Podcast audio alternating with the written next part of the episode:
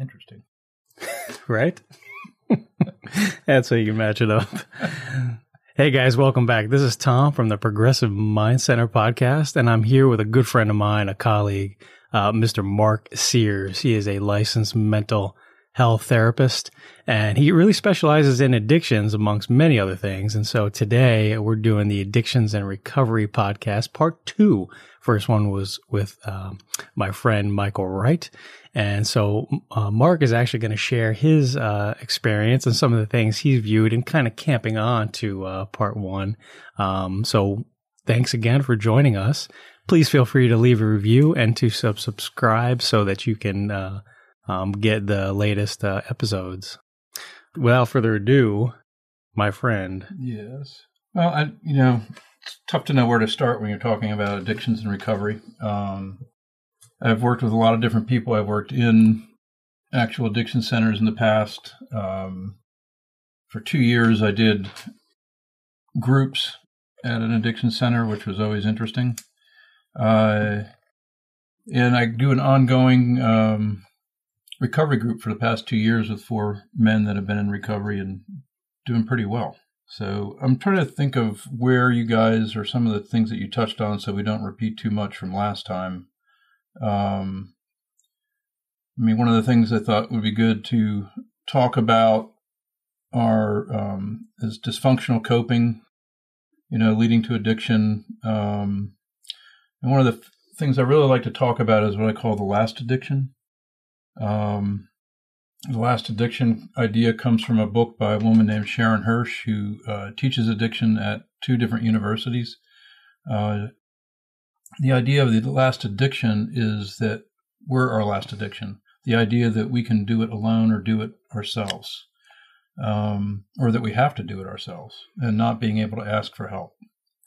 And I don't know, I'm sure you've experienced that with people you've worked with as well, right? Yeah, absolutely. I mean, you could even say that somewhat there is a stubbornness that comes with having an addiction, and a pride. And so I guess what I'm really driving at is that the people who have an addiction, there's still somewhat of a denial that it is a disorder or a disease within them, and that it's something that they have to manage for the rest of their lives. Right. So there's this concept of in recovery where you call it stinking thinking, and even years after being sober and even having a productive life, there's people that still engage in stinking thinking and addictive type thinking, that their behaviors, even if they're not as harmful as they were with regards to the addiction, they're still not engaging in healthy, productive behaviors. Right.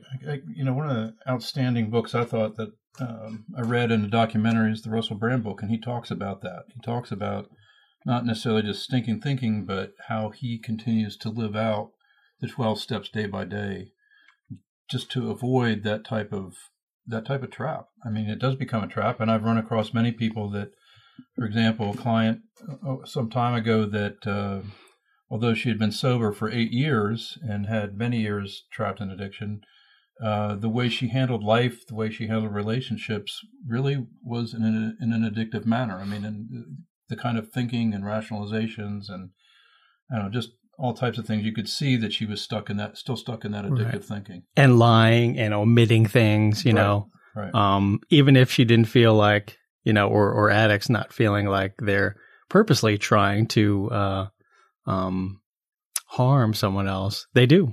Right. They definitely do. Just had a thought I was trying to think of. Well, that addictive behavior, even if they're not actively using, could lead to a relapse. Right. Oh, yeah. That's the danger. I mean, this idea of I have to do it on my own, or I think many times we work with people that, they want it badly. And I think that's one of the misunderstandings that people that, as addicts would call normies, or people that don't really understand addiction, that it's a willful choice. Why can't they just stay sober? Why can't they do this? Well, they get into that stinking thinking and that mindset that, okay, I have to do it my way. They rationalize going back and doing the same types of behaviors. They rationalize, I don't know. I mean, I had a gentleman that after multiple times in his 60s going back to rehabs and whatnot, every time he would get well and have a little bit of sobriety, he would come back and he would just convince himself he had to go back to do the same types of things with the same types of people and would end up relapsing over and over again. And then he gets upset when, you know, he has no direction, he feels lost, and then he starts picking up a bottle again and just crashes and burns. Going to that level of comfort that he once had, or that addicts had, you know, when you're overwhelmed and you're kind of at that place where you feel like nobody is supporting me and nobody's helping. And look, you know, the addict person, how many times and how many stories have you heard? Well, how many times have you been in treatment? Well, this is my 31st time in treatment. So each time, you know, from the very beginning, it's like, you talk to your family, your friends, you know, I need help. You go into treatment, I need help. And there's all these people there to help and support you, and isolated away from your substance and talking about it with like-minded people who have similar problems. I can do this. I can be sober. I can fight this. Then you go back out to the world. Yeah, you got it. Yeah. That's when we were talking about that the other night. Yeah. Then you go out to the real world, so to speak, again, and you're faced with all the same temptations. You still have the same addictive behaviors, the same manipulation, the same kind of lying, the same types of relationships, and people, you know, places, and things. Yeah, and you're triggered, and alcohol, other drugs, they work. So, how many times has that addict who's been in and out of recovery 30 plus times? You know, how many times have they asked for help? And each time, the family members become a little bit more despondent and a little bit more like, yeah, right. You know, at first, yeah, we're going to do it. We're going to do it together, you know, and whatever we need to do to help support family meetings, us changing our lifestyle, you know, and then they continue to relapse over and over and over again. So it's like when the addict or the alcoholic comes and says, all right, it's my 31st time. I need help. The family's like, well, good luck. And I've seen the opposite as well, too, where somebody keeps relapsing, and families don't understand that, you know, that enabling and that codependency aspect of it, where they try to fix, or that person, like, if we could just fix this person, our family would be okay. And I can tell you how many times I've been faced with parents. I mean, I can think of a time talking to a guy in his 70s. He and his wife had nice retirement, still trying to find that perfect rehab for his daughter, who was 42 and couldn't stop using heroin. And, you know, oftentimes, as tough as it is, and, you know, you can't answer that for any parent or any spouse of when is that time that I have to cut this person loose to fully crash and burn to get the help that they need and take it seriously. Right. And it's not that they don't take it seriously before that, but they know that they have a safety net, and they go, oh, well, you know, they get into that thinking, the stinking thinking. I'll talk about something about that, more about that in a second. They get into that mindset, and they just say, F it. They say, you know, well, everybody's treating me like I'm an alcoholic, or I'm a drug addict.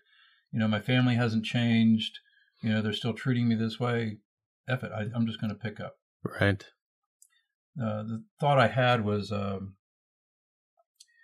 one of the favorite groups I used to do, was my list I called the F It list, better known as cognitive. Now I can't think of it. Common cognitive distortions. And I mean, like generalizing and using catastrophizing, always or never, always and never, absolutes. Yeah, there's a whole list of them, and. You know, when you hand that out to a group of 30 people and you say, which one of these, you know, do you feel like you do a lot of? And I can't tell you how many times people raise their hands and they'll say, I do all these, you know, and we talk about, you know, how do you change that thinking is important. It's not just to be aware of it, but how to change it as well. Yeah. Changing that negative thinking that's going to lead you to say, F it, you know. Well, so what are some ways that you teach addicts or alcoholics that are in recovery, how to change that. I used to combine it with a thing about challenging negative thoughts. I mean, you know, what evidence do I have for this thought? What, I wish I had brought some of that with me, but we can do that another time. You know, it's helping people and enabling people. And I think, you know, with the kind of work you do with hypnotherapy and, you know, post-hypnotic suggestions of getting people to not be anxious, think in a positive way, because the more negative our brain becomes, the more negative we become. And, you know, we have a tendency to go towards the negative anyway as human beings. And anything we can do to help ourselves be self-aware, self-reflect, I think meditation helps. But I think it's just, I used to hand out this 10-point list of challenging a negative thought. And sometimes to me, handouts and whatnot are a little bit hokey, and I wonder if people are going to really take to them. What I found over time is some of these people were taking out of these groups, they were taking these things home and, you know, folding them up, putting them in their pocket and carrying around with it, putting it up on the refrigerator, on the wall of their bedroom, because they were really, it's a real struggle sometimes to stay out of that negative thinking and to recognize it when it's happening. And it's difficult to stop. Yeah. I use that technique a lot in my practice. The elements are cognitive behavioral therapy or rational emotive behavioral therapy yes. Show me the evidence to support that, you know, to challenge that negative thought or negative thought pattern. And it's not just for people who have an addiction. No. It's anybody. I think we're all guilty of focusing on negative thoughts in our lives, that we all play those negative self-talk tapes to ourselves. We compare ourselves to others. And previous podcasts had talking about how we start hearing judgments come from our family members and from friends, peers. And those voices, those judgments really become our own. And then it's hard for us to delineate or decipher which is our true voice and which is, you know, the voice we had heard from our parents or from, you know, peers and all the negative judgment. But nonetheless, we still have these negative thoughts and they lead to negative feelings and then we react to them and then it just creates this vicious cycle. It's much more difficult to change our feelings once you get angry or once you're sad, you know, or even when you're happy. It's very difficult to change it. But it's much easier to change your thoughts with a little bit of help, with a little bit of coaching and some of the right techniques. Unfortunately, to bring this back to addictions, alcohol and drugs, especially illicit or illegal drugs, they instantly change how you feel, bypassing the need to work on actually changing your thoughts, in particular your negative thoughts. So you never, the addict never really learns how to do that or how to cope with it. In fact, there's a common concept in addictions and recovery where you look at, well, when did the person first start using? Oh, 14 or 15, you know? And then you say, well, that's sort of their emotional intelligence or their emotional age, you know, that they never, if they started using, especially abusing, and maybe even gotten to a level of dependence by the time they were age 20, they had all that time during their adolescence where they weren't learning how to manage their emotions. They weren't learning positive ways of coping with life. And now at 40 or, you know, when they're trying to be sober and they're flooded with all these emotions, they don't know how to flip and deal with them. No. I mean, I saw that over and over again in treatment. Especially dealing largely with the population in the early 20s that, you know, had developed serious addiction by the time, you know, 14, 15, 16 years old. And they were at that emotional age. I mean, they had not learned to cope with being an adult. I mean, I still remember one young lady telling me that being an adult sucks because she couldn't handle even applying for a job. She had no idea how to do any of those things or deal with the emotions surrounding that. Of rejection, of, you know, failure or believing that she was going to fail. But yeah, definitely stay stuck in that inability to cope, that immaturity, and you see it over and over again. I mean, I've seen it with people, like I said, as old as being in their 60s that spent a lifetime drinking. mm-hmm. that still handle issues and problems like they were a young teenager, an adolescent. So, and their ability to tolerate stress is supremely diminished. And mm-hmm. so that's another thing that we have to do as therapists is help people with distress tolerance. Yeah. You know, you think of what happens to the brain and, you know, I'm no brain scientist, but the research I do and the things that I read and talking about the addict brain and what happens in the negative thinking, I mean, we have to use any tools that we can to help people turn that around. And I really do believe that, you know, with, you know, the brain has plasticity. You can get people to start thinking positively. One of the things I really appreciate in one of the men in my men's group is early on in his recovery with me, he, and again, he had been to treatment multiple times and finally in his mid-late 30s decided, hey, wait, this is enough. I have to really change this.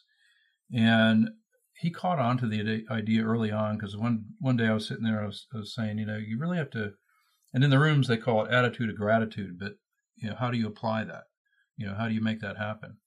So what I asked him to do was to, every night before he went to bed, is to write down just three things that he was thankful or grateful for. Mm-hmm. And I said, I want you to write it because writing has more of an impact of just thinking about it and saying it. And I want you to read it out loud three times. Then I joke about putting it under your pillow because of osmosis and things like right. that. Yeah. Actually, that's what Mrs. Moschek, my third grade teacher, told me. That's how she told me to learn my multiplication tables, which didn't work. Mm. But anyway, and then get up in the morning, and the first thing you do is read those three things again.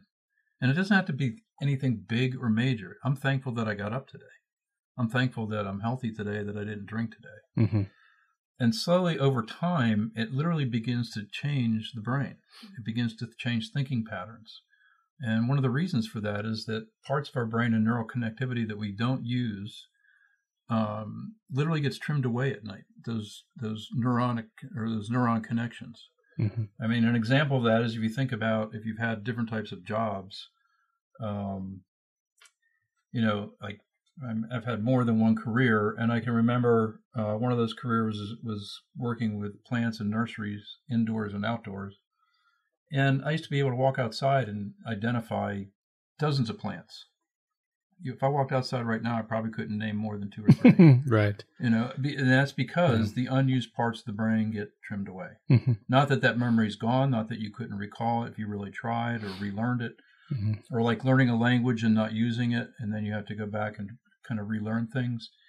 The same thing happens with negative thoughts. If we don't focus on the negative, especially before you're going to sleep, because that happens when you sleep, then it starts to change. And this is a young guy that he brings this up over and over again periodically to the group when somebody's particularly down or whatnot. And he talks about how much of a difference that just something that simple, just having that attitude of gratitude mm-hmm. has made a difference in his life. Yeah. Even in his struggle with his marriage. You know, so I think sometimes it's the simple things or things that seem simple that I really think have an impact.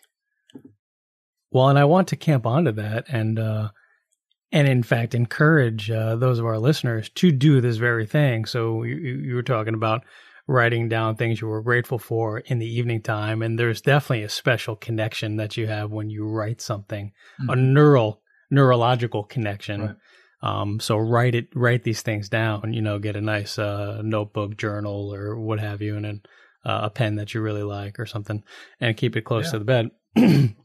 And to write down either three things you're grateful for or three positive affirmations or three things that you want to accomplish, like right? Mm-hmm. So an example could be, you know, I am... an athlete. This is one that I've actually used. I'm not necessarily an athlete. However, I've written that down as a positive affirmation because mm-hmm. to me, an athlete is somebody who takes care of their body, who eats right, who makes sure they get appropriate rest, who practices their skill. You know, they go through the cycles, the macro and meso cycles of their training, you know, where maybe, you know, for a few weeks they're focused on strength development, and then they're focused on skill development and endurance training. And then they actually focus on their their sport, but they pay special attention to those things. So an athlete is somebody who focuses on, to the utmost, their health and wellness. And so by me writing that positive affirmation, I am an athlete, the next day, I find myself almost magically doing things that are healthier, making healthier choices. Mm-hmm. And it's because in the evening time, especially, maybe like 30 minutes before you go to bed. Now, since I'm a hypnotist, you know, I like the power of suggestion and the subconscious mind. That's sort of the theater that I delve into. And 30 minutes before you go to sleep, you are in a naturally occurring hypnotic state where your conscious mind is no longer as active as it once was.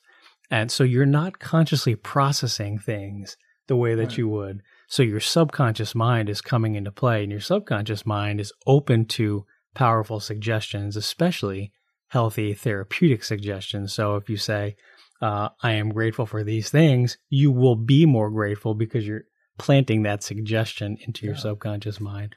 Or I am healthy. I am an athlete. I am earning more money, or, you know.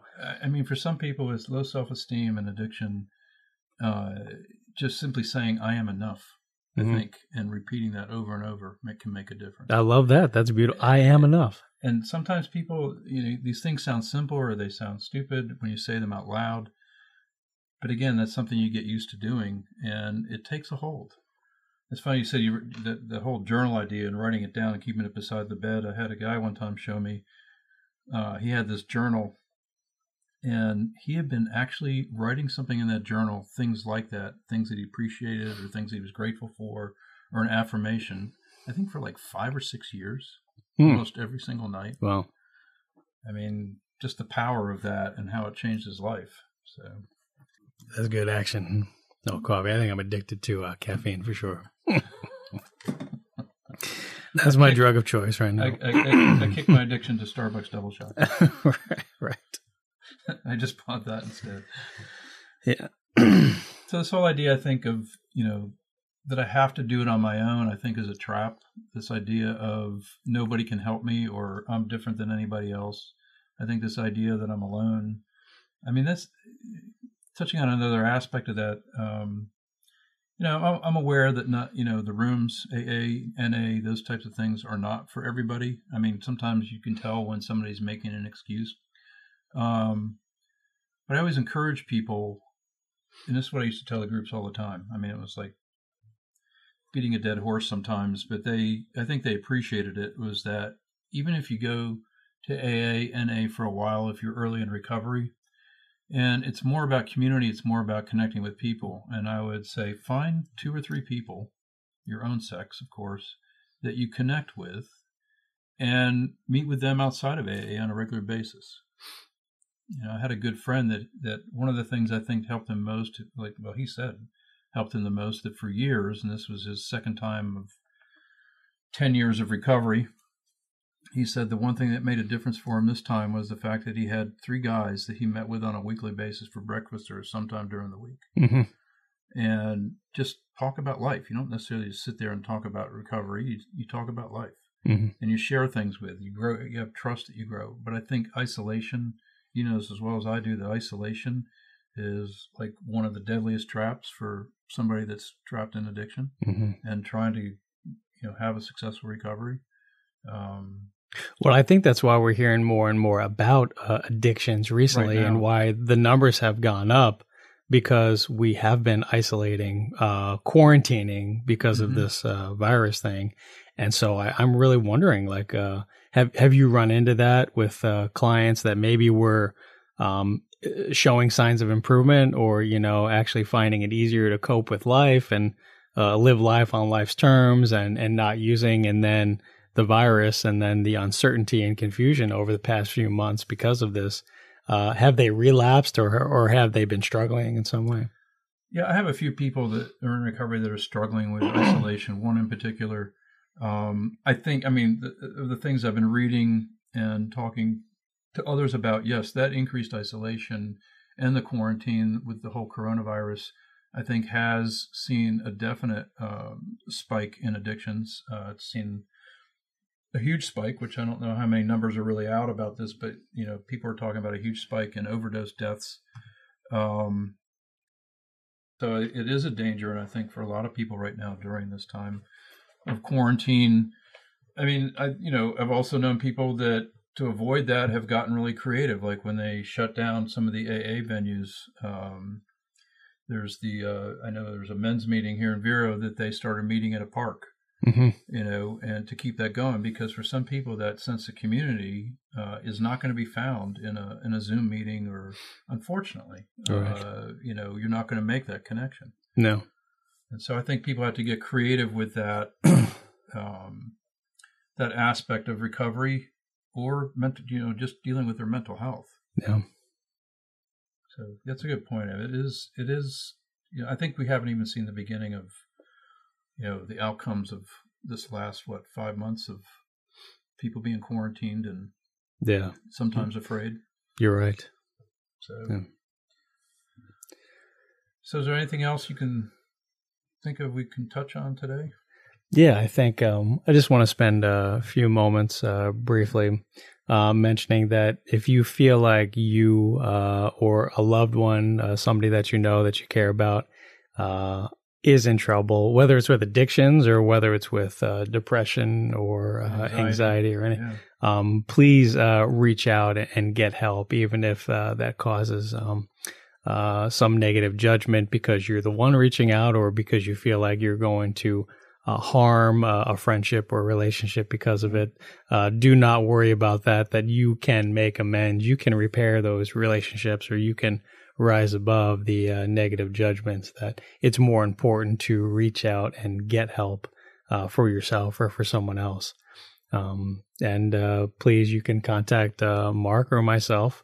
I'll put ways to contact both of us in the show notes. And I want you to be able to reach out to us or somebody else that you trust, or even clergy. Please go and find help for yourself or for someone else. We really appreciate you guys listening. Any following remarks or burning desires? I'm just thinking that, you know, let's do another one of these. And I'd like to get feedback from people on if they would like to hear some things about the spirituality of mm-hmm. recovery. Yeah. And talk about that a little bit, because I think that's always a good topic to talk about. I love it. I think it's really important. Yeah. Thank you guys once again for listening. We hope that you have a fantastic rest of the day. We'll see you again. Take care. Tom.